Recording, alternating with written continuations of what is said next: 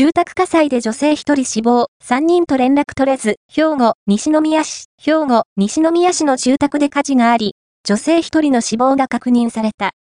3月2日午後3時頃、西宮市桜町で、2階建ての住宅から煙が出ていると、近くに住む人から消防に通報があった。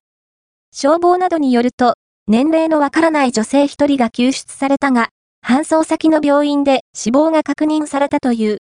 近くに住む人によると、この家には、90代ぐらいの夫婦と70代前後の娘が住んでいたとみられるが、3人とも連絡が取れていないという。警察と消防は、逃げ遅れの確認や出火の原因を調べている。